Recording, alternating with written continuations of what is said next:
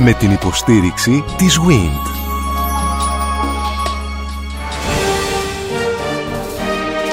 Γνωρίζοντας την ιστορία μας. Η ελληνική διατροφή από την προϊστορία μέχρι σήμερα.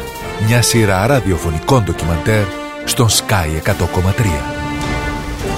Καλώς ήρθατε σε μία ακόμη συνέχεια της ιστορικής μας εκπομπής ορθότερα της επιστημονικής εκπομπής του Sky 100,3 που διαβάζει την ιστορία μέσα από την διατροφή των ανθρώπων της ελλαδικής επικράτειας. Η κυρία που φιλοξενούμε σήμερα ονομάζεται Χρύσα Μπούρμπου.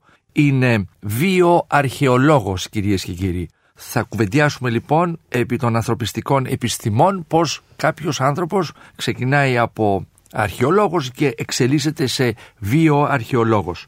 Θα ήθελα όμως μαζί της να δούμε στα προλογικά και την ματιά της ελληνικής επιστημοσύνης ως προς την περίοδο που ονομάζουμε Βυζαντινή, δηλαδή που εξετάζει τα χρόνια της Βυζαντινής Αυτοκρατορίας, αυτά τα χίλια χρόνια, αυτή τη μακραίωνη ιστορία.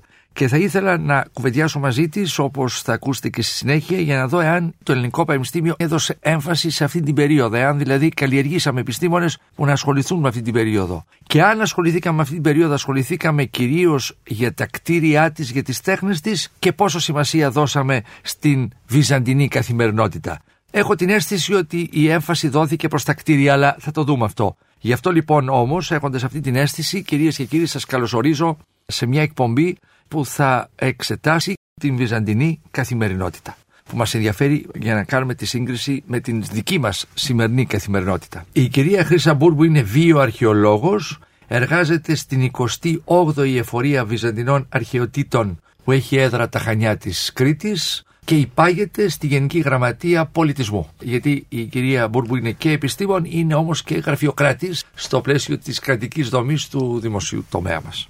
Λοιπόν, τι θα πει βιοαρχαιολόγος και πώς γίνεται κανείς βιοαρχαιολόγος, τι πρέπει να κάνει; Ο βιοαρχαιολόγος ουσιαστικά είναι είτε ένας αρχαιολόγος, δηλαδή μπορεί το πρώτο πτυχίο να είναι στην αρχαιολογία, και στη μετέπειτα η δίκευσή του να ασχολήθηκε με τη μελέτη ανθρωπολογικού υλικού.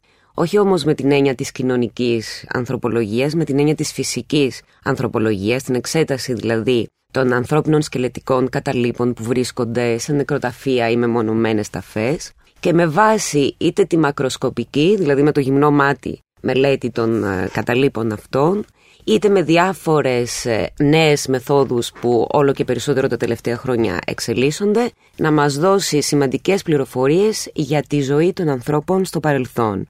Βασικές πληροφορίες όπως π.χ. την ηλικία στην οποία βρίσκονταν όταν πέθαναν, το φύλλο, όταν υπάρχουν κάποια συγκεκριμένα στοιχεία στον σκελετό που έχουν διατηρηθεί και μπορούμε να τα αναγνωρίσουμε και να πούμε με σχετική σιγουριά αν πρόκειται για γυναίκα ή άντρα. Ασθένειες από τις οποίες τυχόν υπέφερε στη ζωή του ο άνθρωπος αυτός ή ακόμα μπορεί να έγιναν και η αιτία για το θάνατό του σε κάποιες σπάνιες περιπτώσεις που μπορούμε να το διαγνώσουμε ή ακόμα με τη χρήση μοριακών χημικών αναλύσεων, παραδείγματος χάρη του αρχαίου DNA ή ανάλυση σταθερών ισοτόπων, να βρούμε στη δεύτερη περίπτωση τι έτρωγαν οι άνθρωποι την εποχή εκείνη. Δεν είναι ότι περιμένουμε θαύματα και ότι πρόκειται για μια επιστήμη η οποία ουσιαστικά δίνει, απαντήσεις, δίνει απαντήσεις σε όλα.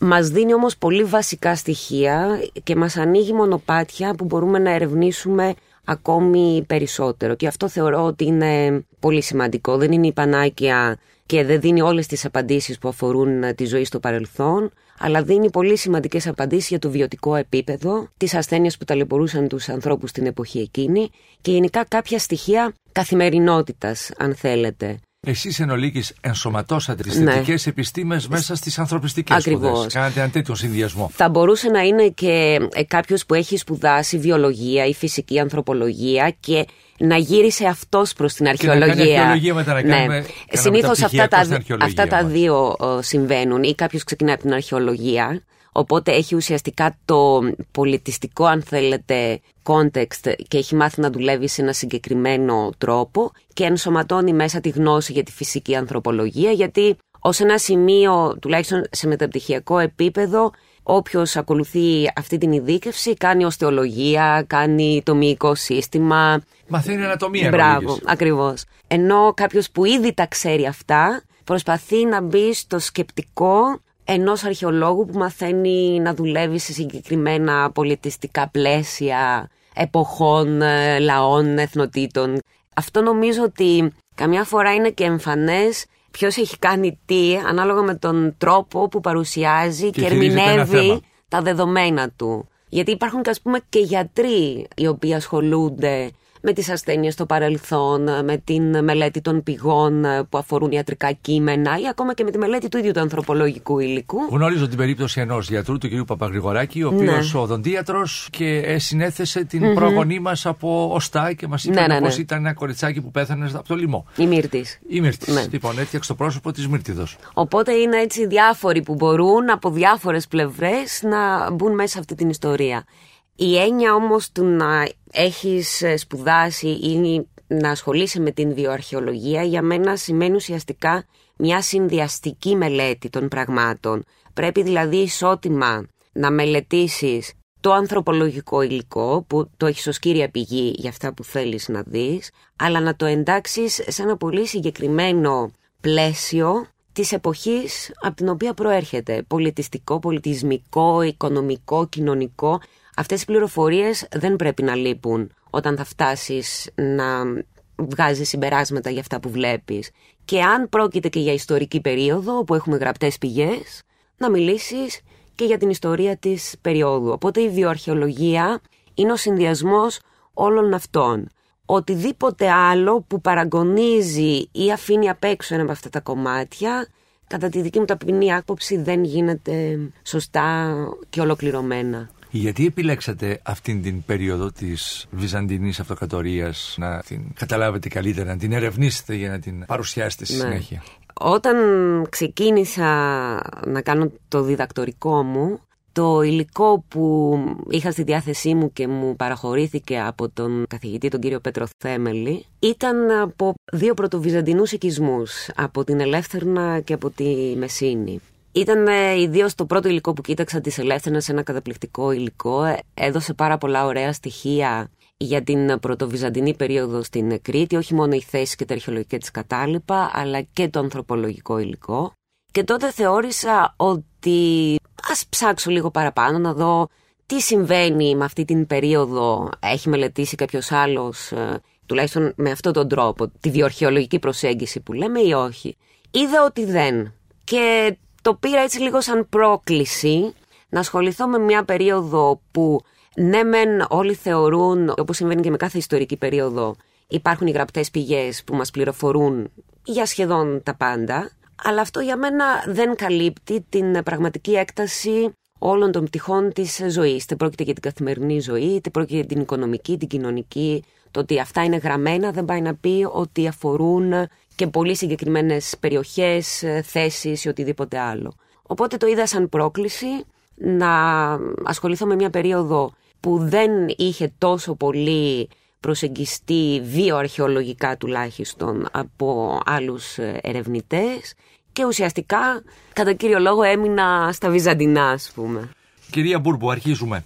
Ανοίγετε λοιπόν εσείς μια κουρτίνα της περίοδου που αρχίζει από το έτος περίπου; Η δικιά μου η δουλειά επικεντρώνεται περισσότερο στον 6ο-7ο αιώνα μετά Χριστόν και φτάνει περίπου μέχρι τον 12ο. Δηλαδή, το 500 έως το 1100. Κάπου εκεί, κάπου εκεί.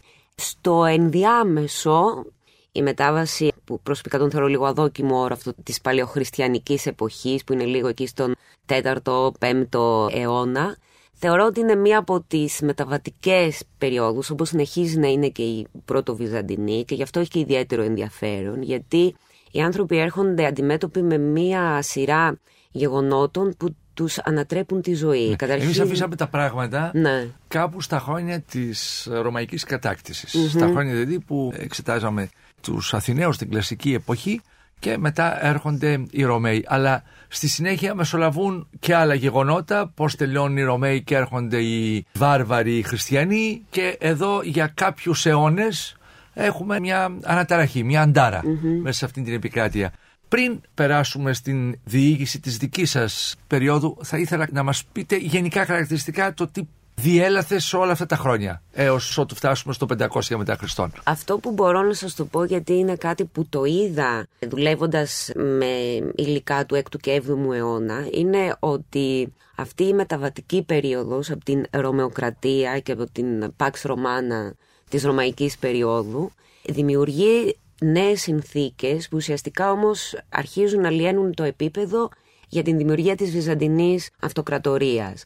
Μην ξεχνάτε ότι οι διαφορές στις κοινωνικές δομές, τα οικονομικά στοιχεία και όλα αυτά ίσως να αργήσουν να φανούν όπως πραγματικά θα μεταξελιχθούν αργότερα, αλλά υπάρχουν πάρα πολλά καινούργια στοιχεία. Υπάρχει καταρχήν μια καινούργια θρησκεία.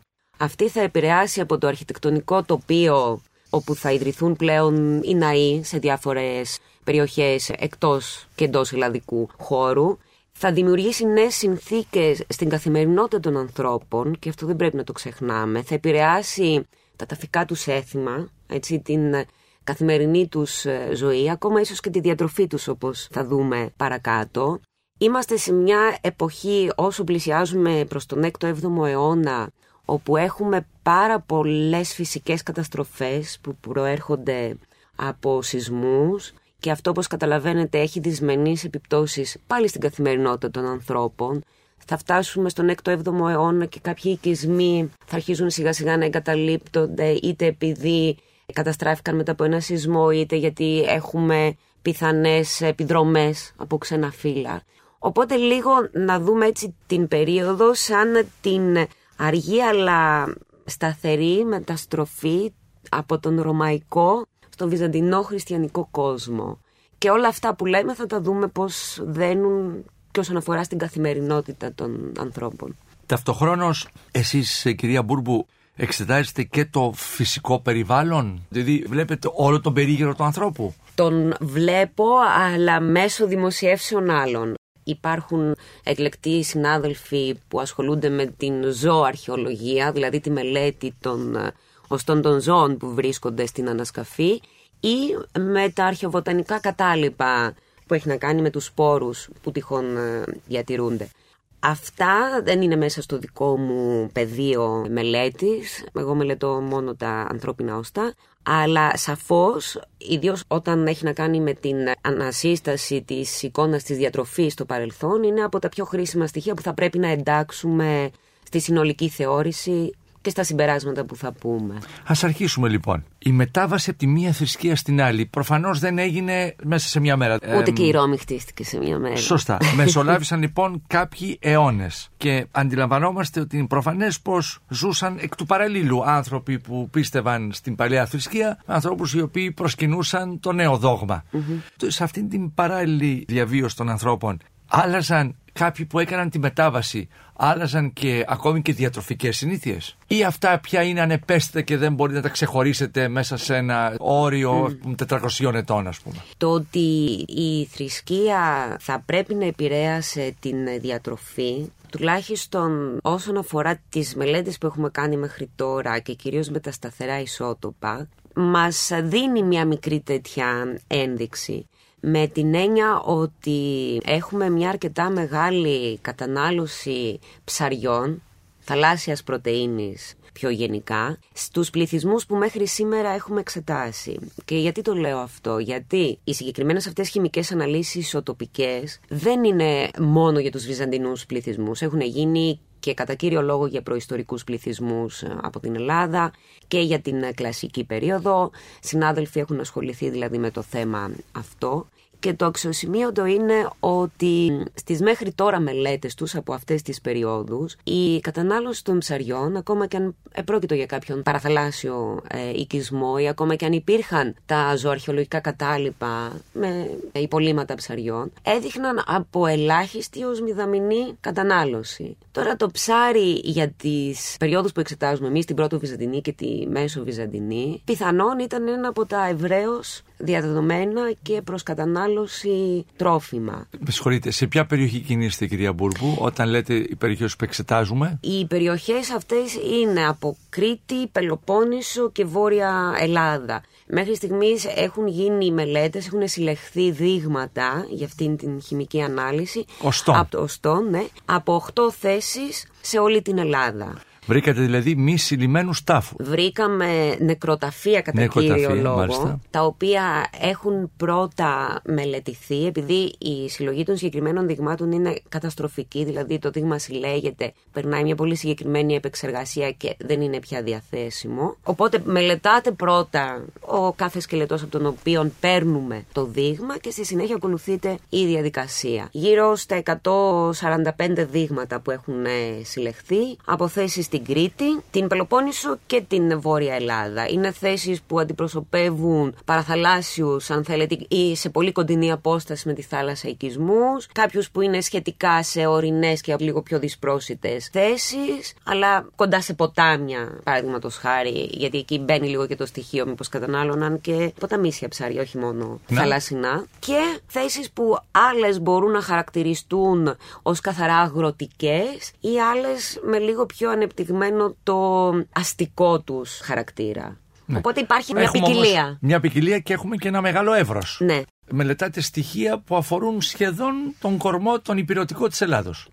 Ναι, σχεδόν. Ναι. Ασχολείστε πέραν από την Κρήτη και με άλλα νησιωτικά συμπλέγματα; Ε, με κυκλάδες, όχι, Φερρυπίν; όχι. Έχω παραμείνει Κρήτη και ελάχιστα Ρόδο. Έχω δει κάποιο υλικό, αλλά όχι διατροφικά, καθαρά ανθρωπολογικά. Τώρα, μπορούμε να δούμε πέραν από τους θρησκευτικούς λόγους άλλες παραμέτρους, αξίες στη ζωή τους, κοινωνικές, ιδεολογικές που να επηρεάζουν Τη τη διατροφή. διατροφή. Ναι.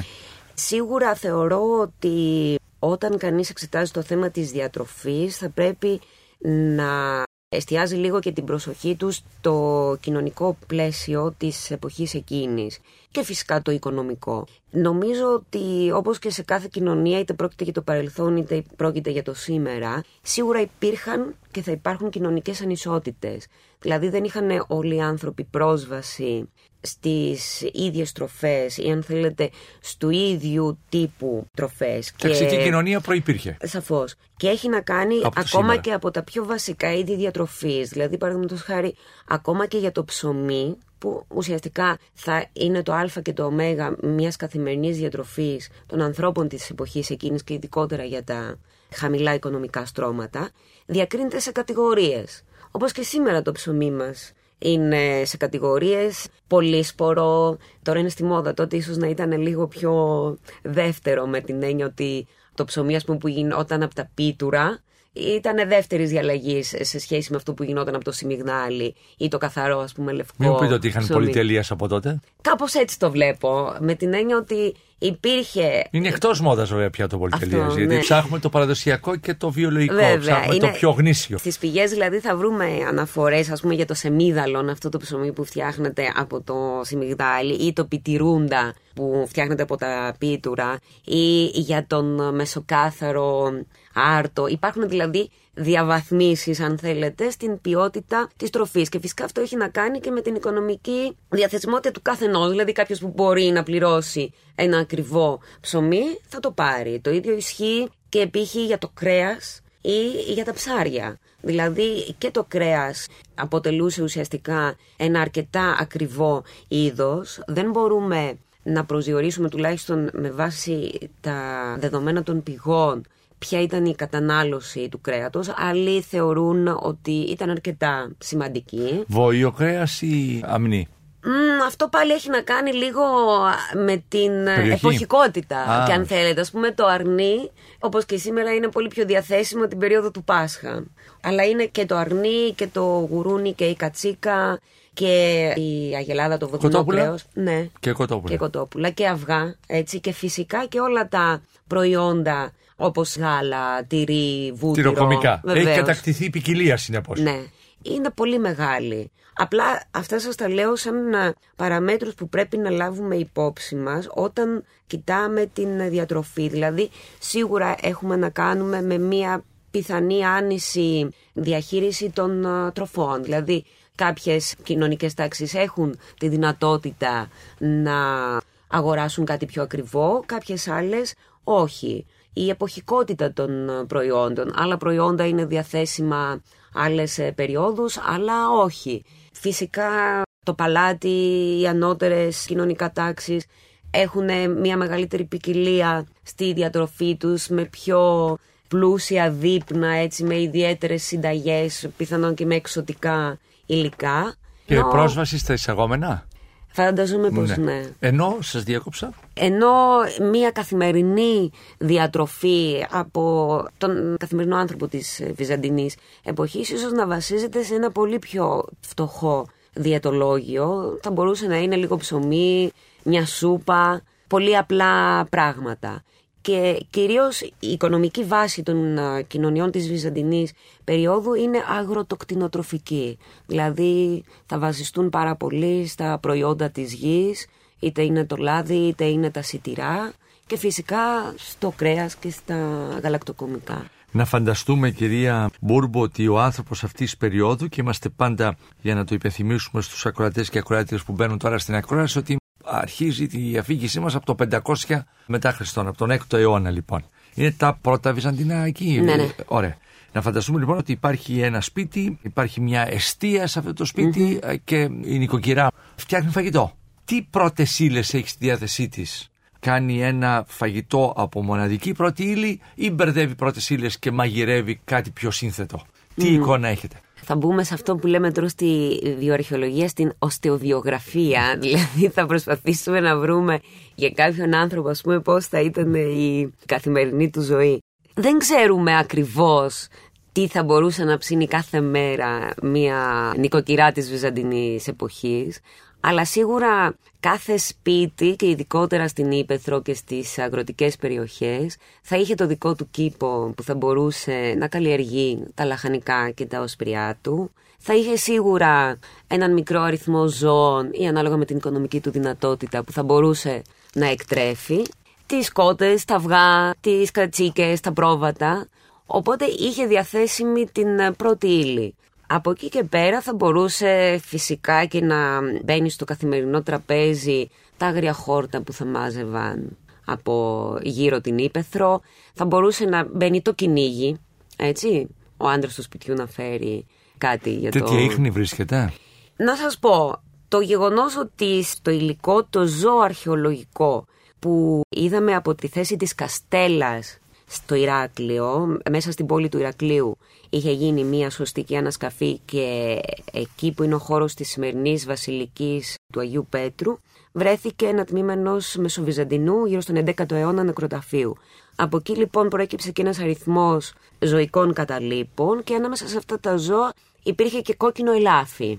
Θα μπορούσε να είναι μια μικρή ένδειξη, δεν ε, είμαστε σίγουροι κατά πόσο ήταν στο καθημερινό τους τραπέζι ένα τέτοιο πιάτο, αλλά υπάρχει. Αλλά το βρήκατε να έχει καταναλωθεί πάντως. Ναι, βρήκαμε τα οστά. Δεν έχει μελετηθεί το υλικό πλήρες για να δούμε, παραδείγματος χάρη, αν φέρνει κάποια ηχνικοπή που συνηθίζεται στα ζώα, που κόβουν σε συγκεκριμένα σημεία όταν τα σφάζουν κτλ. Το οποίο θα έδινε περισσότερες πληροφορίες σχετικά για το πώς καταναλώθηκε το συγκεκριμένο ζώο, αλλά δεν είναι κάτι που μπορείς να το βρεις κάθε μέρα. Είναι ένα σημαντικό στοιχείο νομίζω. Τι γράφεται σε εισαγωγικά, τι εγγράφεται μάλλον για να το διατυπώσω ορθότερα πάνω στο οστό του ανθρώπινου σώματος; Τι πληροφορίες παίρνετε εσείς οι επιστήμον από τον άνθρωπο; Γενικά ή μόνο για τη διατροφή; Όχι γενικά. Γενικά. γενικά. Ωραία. Γενικά είπαμε ξεκινάμε κυρίως από τα βασικά. Ηλικία φύλλο που αφορά κυρίως τα ενήλικα άτομα. Για τα ανήλικα δεν έχουν βρεθεί ακόμα οι τεχνικές εκείνες... Ακόμη και από ένα οστό μπορείτε να προσδιορίσετε. Όχι. Το... Καταρχήν το πιο αξιόπιστο αν θέλετε στοιχείο από το οποίο μπορούμε να αντλήσουμε πληροφορίες για το φύλλο είναι η λεκάνη. Είναι προσαρμοσμένη ως ε, οστό του ανθρώπινου οργανισμού σε τέτοιο τρόπο που αφορά άλλες λειτουργίες αν πρόκειται για γυναίκα, άλλες για άντρα, οπότε έχει πάρα πολύ συγκεκριμένα χαρακτηριστικά. Επίσης και από το κρανίο το ίδιο μπορεί, αλλά με λιγότερο βαθμό ασφαλείας από ό,τι τη λεκάνη. Το ίδιο ισχύει και για την ηλικία. Υπάρχουν πολύ συγκεκριμένα πράγματα που κοιτάμε όσον αφορά στον προσδιορισμό της. Είναι πιο ασφαλή η ηλικία που βρίσκουμε για τα ανήλικα παιδιά. Κυρίως βασιζόμαστε στο σχηματισμό π.χ. των δοντιών που ακολουθεί πολύ συγκεκριμένα στάδια όπως αναπτύσσονται και έχει να κάνει με γενικά μια σταθερή ανάπτυξη που επηρεάζεται πολύ λίγο από περιβαλλοντικούς και άλλους παράγοντες. Κατά δεύτερο λόγο, αυτό που μπορούμε να δούμε στα οστά είναι τυχόν ασθένειες από τις οποίες ο άνθρωπος ή ο συγκεκριμένος πληθυσμός υπέφερε κατά τη διάρκεια της ζωής τους και σε κάποιες περιπτώσεις ίσως και την αιτία του θανάτου. Χωρίς αυτό να είναι πάντα ξεκάθαρο. Παραδείγματος χάρη, άμα βρούμε κάποιον με ένα πολύ σοβαρό τραύμα στο, κεφάλι, θα, καταλάβουμε ότι, είναι και η αιτία του θανάτου του. Όταν θα δούμε όμως κάποιον ο οποίος έχει ας πούμε μια πολύ προχωρημένη μορφή αρθρίτιδα, δεν θα πούμε ότι η συγκεκριμένη ασθένεια οδήγησε ουσιαστικά και στο θάνατο. Μπορεί να είχε δυσκολέψει την καθημερινή του. ζωή και τις ε, κινήσεις του, αλλά μέχρι εκεί. Όσον αφορά τώρα στο κομμάτι της διατροφής που συζητάμε εμείς σήμερα, υπάρχουν συγκεκριμένες κατηγορίες παθολογιών, ασθενειών, οι οποίες μας δίνουν κάποια σημαντικά στοιχεία που αφορούν στη διάγνωση ασθενειών που σχετίζονται με την καλή, την κακή ή την ελληπή αν θέλετε διατροφή. Μία πρώτη εικόνα παίρνουμε από την υγιεινή του στόματος, από τα δόντια από τις ασθένειες που τυχόν καταγράφονται στους πληθυσμούς στα δόντια. Παραδείγματος χάρη για να δώσω δύο παραδείγματα από τις περιπτώσεις της πλάκας και από τις περιπτώσεις της τεριδόνας. Οι παθογόνοι οργανισμοί που οφείλονται και στη μία και στην άλλη περίπτωση για την ανάπτυξη των συγκεκριμένων παθήσεων είναι διαφορετικοί. Κάποιοι, παραδείγματος χάρη, υποστηρίζουν ότι η πέτρα αναπτύσσεται όταν έχουμε μία αυξημένη σε πρωτεΐνες διατροφή ενώ, παραδείγματος χάρη, η ανάπτυξη τεριδόνα σχετίζεται περισσότερο με την κατανάλωση φυτικών τροφών, ενώ αν καταναλώνεις και πολλά ψάρια, αυτό βοηθάει στο να μην δημιουργηθεί τεριδόνα. Οπότε αυτό είναι ένα πρώτο στοιχείο, το οποίο όμως δεν μπορούμε να πάρουμε υπόψη μας ως μαύρο-άσπρο. Με ποια έννοια, υπάρχουν από πίσω πάρα πολλοί παράγοντες που ουσιαστικά έχουν να κάνουν με το τι επιδρά στην δημιουργία όλων αυτών των παθήσεων που βλέπουμε στην στοματική κοιλότητα. Είναι όμως μια ένδειξη για την διατροφή και το είδος των τροφών που πιθανόν έτρωγαν οι άνθρωποι την εποχή εκείνη. Είναι ασθένειες όπως τις λέμε αιματοποιητικές και μεταβολικές οι οποίες είτε έχουν να κάνουν γενικά με το είδος της διατροφής και συνήθως είναι η έλλειψη κάποιων συγκεκριμένων πολύτιμων συστατικών για τον οργανισμό. Ναι. Παραδείγματος χάρη στην περίπτωση της έλλειψης της βιταμίνης D, ραχίτιδα. Υπάρχουν εμφανείς πολύ συγκεκριμένες αλλοιώσεις τις οποίες αναγνωρίζουμε στον σκελετό και μπορούμε να τις ταυτίσουμε με τη συγκεκριμένη ασθένεια. Το ίδιο για την έλλειψη της βιταμίνης C, το σκορβούτο. Για τροφές δηλαδή οι οποίες έχουν έλλειψη σε συγκεκριμένες βιταμίνες, δίνουμε παραδείγματα. Υπάρχουν όμως και κάποιες άλλες αλλοιώσεις που εμφανίζονται με πολύ χαρακτηριστικό τρόπο πάνω στα οστά και οφείλονται παραδείγματος χάρη σε μια γενικότερα φτωχή διατροφή στο σύμπλεγμα των βιταμινών 12, δηλαδή στο κρέας, στα πουλερικά, στο σηκώτη, σε τροφές δηλαδή που είναι πλούσιες σε αυτό το είδος των ε, βιταμινών. Η παρατήρησή σας επί της έλλειψης σε αυτή την περίοδο ποια είναι κυρία Μπουργού; Όλα αυτά που σας ανέφερα είναι αυτά που έχετε βρει. Είναι αυτά που έχουμε βρει. Παραδείγματος χάρη ήδη από την πρώτο βυζαντινή περίοδο στον πληθυσμό της Ελεύθερνας έχουν διαγνωστεί δύο. Η Στην Κρήτη. Μάλιστα. Το νομό Ρεθύμνου, έτσι. Ναι, ναι. Έχουν διαγνωστεί δύο περιπτώσεις έλλειψης βιταμίνης C σε μικρά παιδιά. Σε ένα υλικό που μελετάω τον τελευταίο χρόνο που είναι από τα Χανιά και είναι μέσω βυζαντινό αυτό, γύρω στον 11ο αιώνα, από το νεκροταφείο της Ζωοδόχου Πηγής στον Αλικιανό, Έχω βρει τέσσερις περιπτώσεις έλλειψης βιταμίνης C σκορβούτου πάλι σε παιδιά. Α, δεν είχαν εσπεριδοειδή. Δεν Όχι ακόμα. δεν, έχει φτάσει έτσι. Υπάρχουν σίγουρα τροφές και λαχανικά που είναι πλούσια ναι, σε βιταμίνη C. Ούτε η πυρωτική Ελλάδα έχει πορτοκάλι, λεμόνια κτλ. Δεν θυμάμαι πότε ακριβώς έρχεται το πορτοκάλι, αλλά μην φανταστείτε, υπάρχουν τόσες τροφές που, που έχουν την βιταμίνη C σε ακόμη μεγαλύτερες συγκεντρώσεις από, ότι αυτό που γνωρίζουμε ναι, εμείς ναι. για το πορτοκάλι ή το λεμόνι. Και δει το λεμόνι έχει ακόμη περισσότερη από ναι. το πορτοκάλι. Απλά στα παιδιά η εξήγηση που μέχρι τώρα έχουμε σαν πρώτη σκέψη έχει να κάνει με τις τροφές που δίνονται στα παιδιά όταν ξεκινάει ο απογαλακτισμός οι οποίες πιθανόν βασίζονται πιο πολύ σε μια διατροφή σε σιτηρά, τα οποία έχουν από 0 έως 0 βιταμίνης C και πιθανόν αυτό να έχει ένα αντίκτυπο στην υγεία, τους. υγεία ναι, των, ε, ναι. των ε, παιδιών. Ναι. Οπότε εκεί το εστιάζω γιατί είναι πραγματικά ένα αξιοπερίεργο φαινόμενο σε μια περιοχή της Μεσογείου όπως η Ελλάδα, σε μια χώρα όπου έχει ιδιαίτερα γλυκό και ήπιο κλίμα, όπου ευνοείται η καλλιέργεια όλων αυτών των λαχανικών και των φρούτων που θα είχαν βιταμίνη C και θα μπορούσαν να είναι άμεσα προσβάσιμα στον άνθρωπο της εποχής, να υπάρχουν αυτές οι περιπτώσεις. Αλλά θεωρώ ότι έχουν να κάνουν πλέον με την διατροφή των παιδιών όταν σταματούν το μητρικό γάλα και αρχίζουν να τρέφονται με πιο κοντά στους ενήλικες διατροφή. Σημειώνω το θέμα μητρικό γάλα για να το δούμε και θα έλεγα εδώ δύο ερωτήματα έχω κυρία Μπούρμπου. Ένα είναι οι συνθήκες υγιεινής είναι διάκριτες ή όχι; Πώ ζουν αυτοί οι άνθρωποι, δηλαδή πλένονται, έχουν τις τουαλέτες, έχουν τα μπάνια τους ή όχι; Οι συνθήκες της υγιεινής και γενικότερα αυτό που λέμε για την οικία της βυζαντινής περίοδου θα έλεγα ότι δεν είναι ακόμα τόσο πλήρης όσο θα θέλαμε.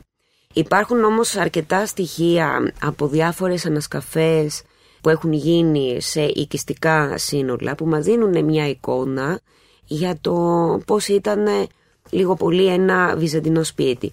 Καλύτερη εικόνα έχουμε ίσως για τις υστερότερες από τον 12ο αιώνα περιόδους, αλλά για τις προγενέστερες μπορούμε να πούμε βασικά ότι υπάρχει σίγουρα ένας κεντρικός χώρος μέσα στον οποίο οι άνθρωποι θα κάνουν ουσιαστικά όλες τους τις καθημερινές δραστηριότητες. Μπορεί και να μαγειρεύουν, αν και έχουν βρεθεί και ενδείξεις για αιστείες εκτός σπιτιού, το οποίο είναι αρκετά πιο υγιεινό από το να υπάρχει μια αιστεία μέσα στο σπίτι να ανάβουν κάρβουνα και όλα αυτά. Σε ένα χώρο πάντως κοιμούνται, ναι, κάθονται, ναι, τρώνε. τρώνε. Μιλάμε τώρα για απλά σπίτια καθημερινά που έχουν έτσι μια αν θέλετε ευθύγραμμη κατά κάποιο τρόπο διάταξη χωρίς να σημαίνει ότι δεν υπάρχουν και άλλα με βοηθητικούς χώρους με χίλια δυο τέτοια. Πιθανόν η γυτνίαση με τα ζώα που εκτρέφουν και κρατούν να είναι και αυτοί μέσα στο παιχνίδι αν θέλετε οπότε και αυτό επιβαρύνει την αναμετάδοση ασθενειών, ιδίως αυτές που προέρχονται από τα ζώα και μπορούν να επιδράσουν και στον άνθρωπο. Ιούς βλέπετε πάνω στα κόκαλα. Μεταδοτικές ασθένειες. Βέβαια, βέβαια. Υπάρχουν κάποιες ασθένειες, όπως παραδείγματος χάρη η φυματίωση που μπορεί να διαγνωστεί, η λέπρα. Επίσης, έτσι, ασθένειες που δεν βρίσκουμε πάρα πολύ συχνά, τουλάχιστον μέχρι τώρα στην ελληνική επικράτη, όπως η σύφυλλη ή γενικά τέτοιου είδους μολυσματικές ασθένειες που απαντούν πιο συχνά στις ασιατικές περιοχές και τις ε, διαχωρίζουμε γιατί μπορούμε να καταλάβουμε το συγκεκριμένο είδος και τρόπο με τον οποίο επιδρούν στο οστό. Αφήνουν δηλαδή πάρα πολύ χαρακτηριστικές αλλοιώσεις. Τώρα στη βοήθειά μας για τη διάγνωση ασθενειών τέτοιου είδους που δημιουργούν δηλαδή επιδημίες όπως παραδείγματος χάρη της πανόλης είναι το αρχαίο DNA, οι μοριακές αναλύσεις αρχαίου DNA. Εκεί μπορεί να διαπιστωθεί αν υπήρχε ο βάκυλος που ας πούμε παραδείγματος χάρη ήταν υπεύθυνος για την ε, ασθένεια της πανόλης γιατί η ασθένεια εξελίσσεται τόσο γρήγορα που δεν αφήνει κανένα ίχνος, ίχνος στα οστά.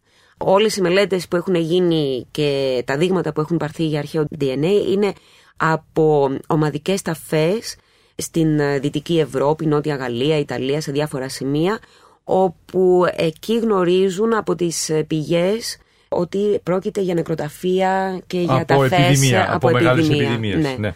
Κυρία Μπουρμπού, εσείς μελετάτε μια περίοδο στην οποία υπάρχουν ή αυξάνεται ο αριθμός των χειρογράφων, δηλαδή υπάρχουν γραπτές πηγές. Γραπτές πηγές. Ναι, με προλάβατε. Αλήθεια, τι λένε οι γραπτές πηγές Υπάρχουν αναφορές για τη διατροφή των ανθρώπων. Κρατούσε κανείς κανένα κατάστοιχο εκεί ότι φτιάχανε, υπάρχουν τίποτα συνταγές, τέτοια πράγματα ή όχι; Ε, υπάρχουν ε, σίγουρα συνταγές και θα ήθελα να αναφερθώ σε κάτι που είναι ιδιαίτερα σημαντικό, αλλά δεν θα μάθουμε νομίζω ποτέ αν ε, είχε καθημερινή εφαρμογή στη ζωή των ανθρώπων.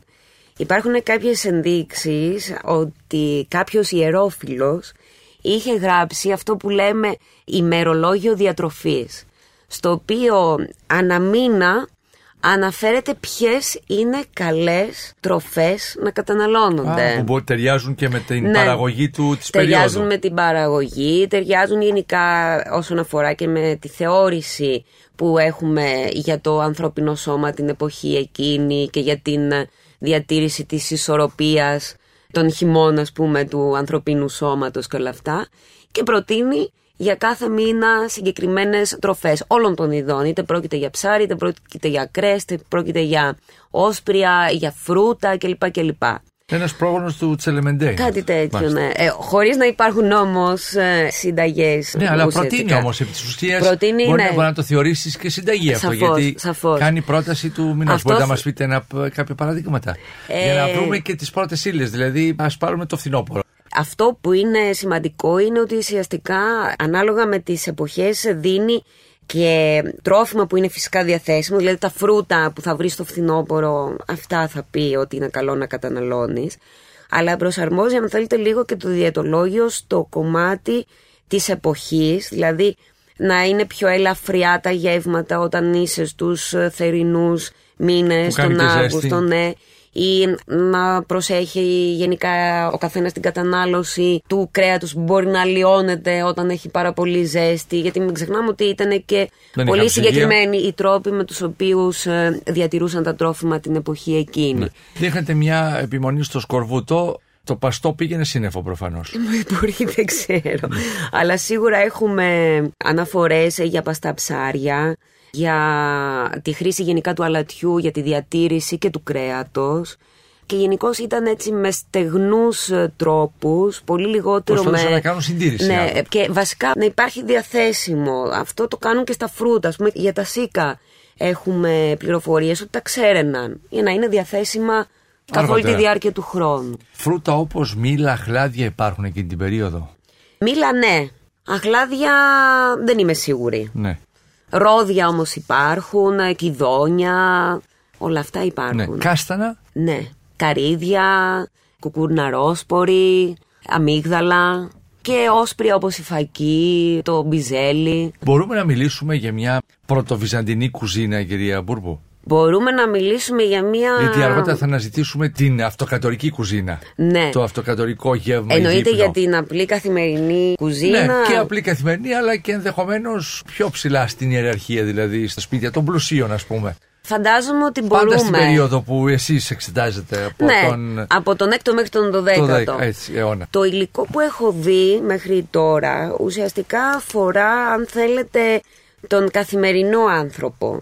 Οι διατροφικές συνήθειες που έχουμε δει με βάση τη χημική ανάλυση, τη μελέτη των ασθενειών και όλα αυτά, μας ε, δίνουν κάποιες γενικές κατευθύνσεις ότι οι άνθρωποι της εποχής εκείνης, 6ο αιώνα μέχρι 12ο, τρέφονται με κρέας, με αρκετό ψάρι, με λιγότερα από όσα θα περιμέναμε όσπρια, με σιτηρά και κυρίως σιτάρι κρυθάρι. Υπάρχει κάποια εξήγηση για το λιγότερα όσπρια; Δεν υπάρχει και ποιο είναι το θέμα; Ήτανε και από τα σημεία που οι πηγές, οι ιστορικές πηγές δεν είναι ξεκάθαρες. Δηλαδή ενώ αναφέρονται σε όλα αυτά τα όσπρια που είναι διαθέσιμα. Ποια είναι τα, κατα... τα Ε, κατανομάζει; φακή, ρεβίθια, ρύζι, έτσι.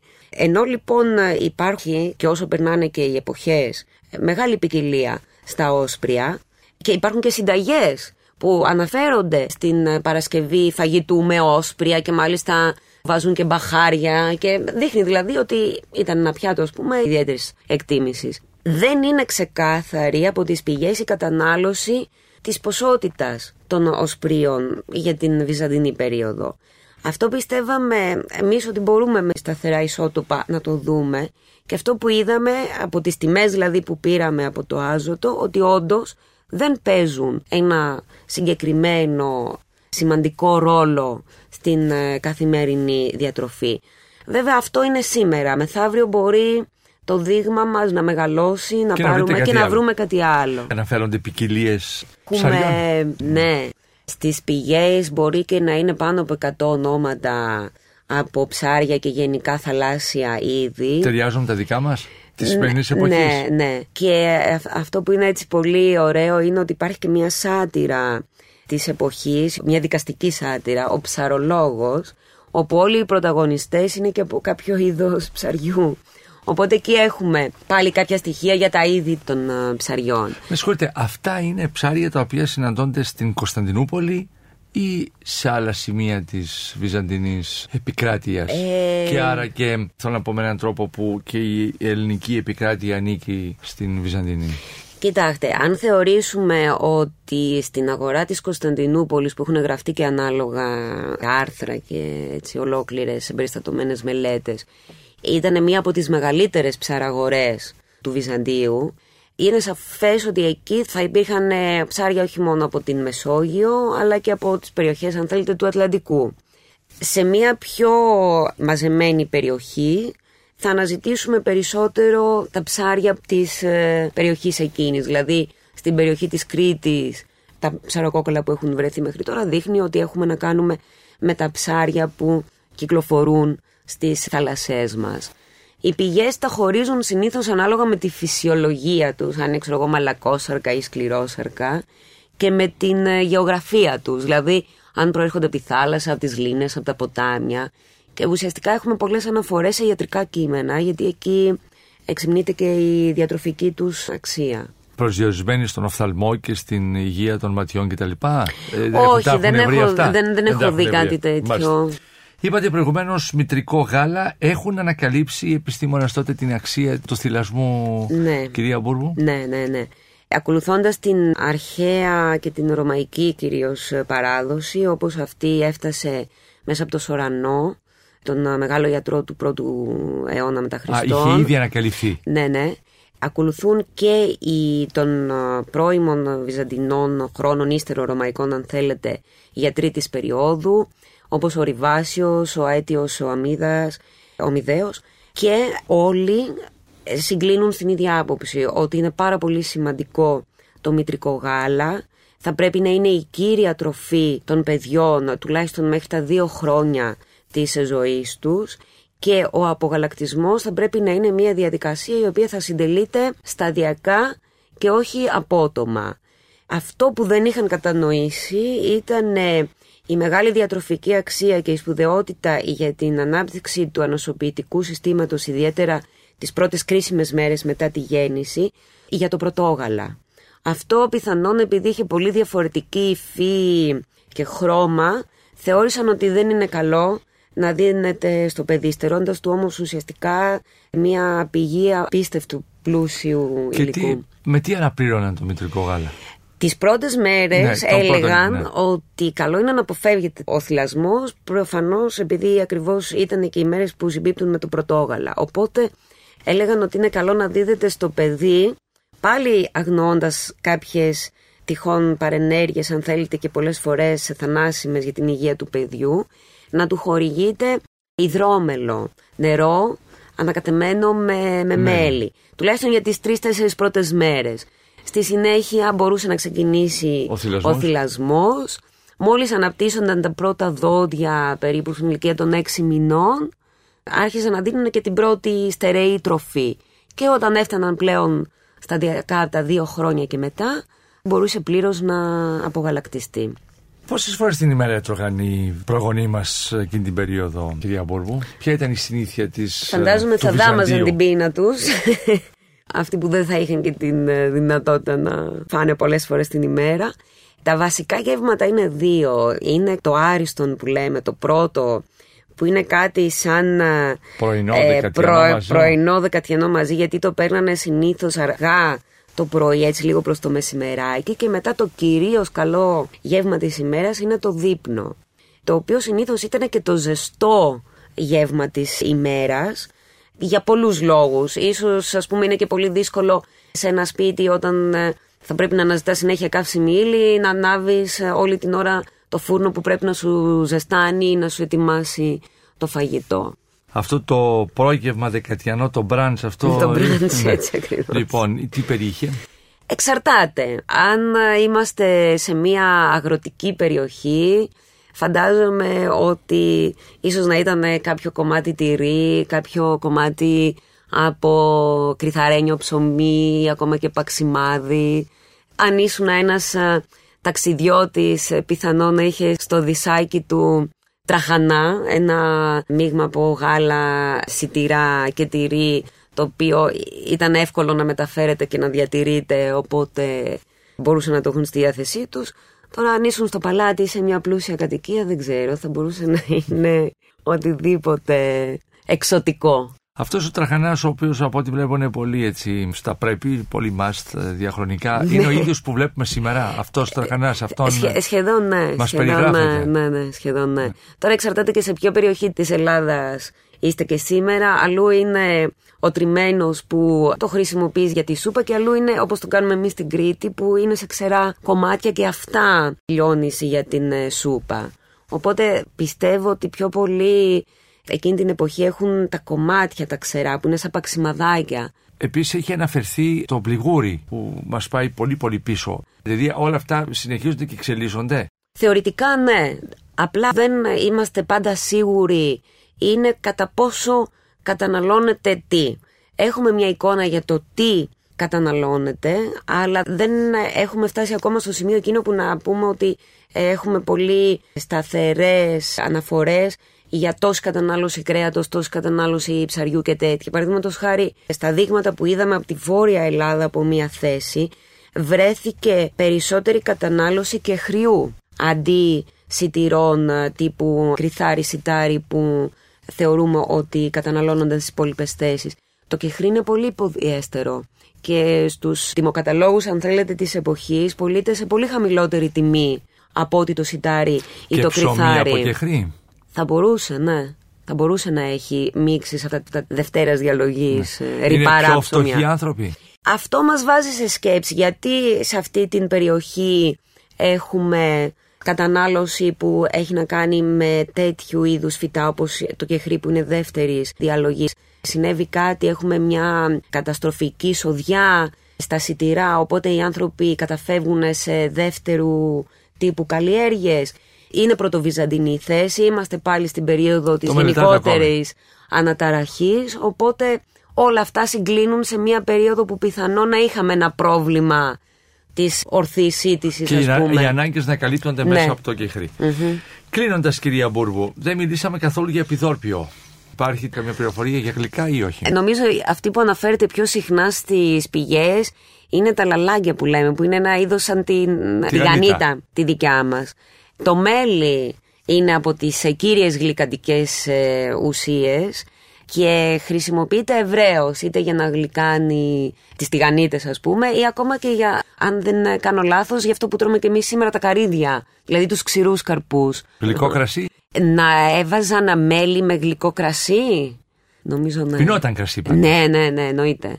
Είναι αυτό που είπε ο Μπροντέλ ουσιαστικά μιλώντας για την μεσογειακή διατροφή ότι είναι βασισμένη στην Αγία Τριάδα της διατροφής το σιτάρι, το λάδι και το κρασί. Και νομίζω ότι ισχύει και για την περίοδο της Βυζαντινής εποχής. Τηγανιτές, βέβαια. Αυτό δεν το ξέρω, αλλά θεωρώ πως ναι. Με λίγο Από λάδι. τι καταλαβαίνετε, ήταν λόγια μόνο ή και υπήρχε τη γανίτα κανονικά; Πιστεύω θα υπήρχε. Θα υπήρχε. Ευχαριστώ πάρα πολύ. Κυρίες και κύριοι, η κυρία Χρήσα Μπούρμπου, βιοαρχαιολόγο, μας παρουσίασε την περίοδο από το 500-600, δηλαδή από τον 6ο αιώνα μετά Χριστόν έως τον 12ο, το 1100. Και μιλήσαμε για τις διατροφικές συνήθειες των ανθρώπων σε αυτήν την πρώτο βυζαντινή περίοδο. Εάν σας άρεσε το ραδιοφωνικό ντοκιμαντέρ που μόλις ακούσατε, μπείτε στο sky.gr κάθετος podcast και γίνετε συνδρομητής. Περιμένουμε όμως και τα σχόλιά σας ή ακόμα καλύτερα την κριτική σας στα iTunes. Η δική σας κριτική στα iTunes θα βοηθήσει και άλλους Έλληνες σε όλο τον κόσμο να ανακαλύψουν τα νέα podcasts του Sky και να γνωρίσουν την ιστορία μας. Κυρίες και κύριοι, γεια σας. Για την εκπομπή συνεργάστηκαν Παρουσίαση Άρης Πορτοσάλτε Παραγωγή Τζένι Πουπουλίδου Επιμέλεια εκπομπής Αθανασία Χατζή Η ηχογράφηση και η τεχνική επεξεργασία έγινε από τους ηχολήπτες του Sky 100,3 Με την υποστήριξη της WIND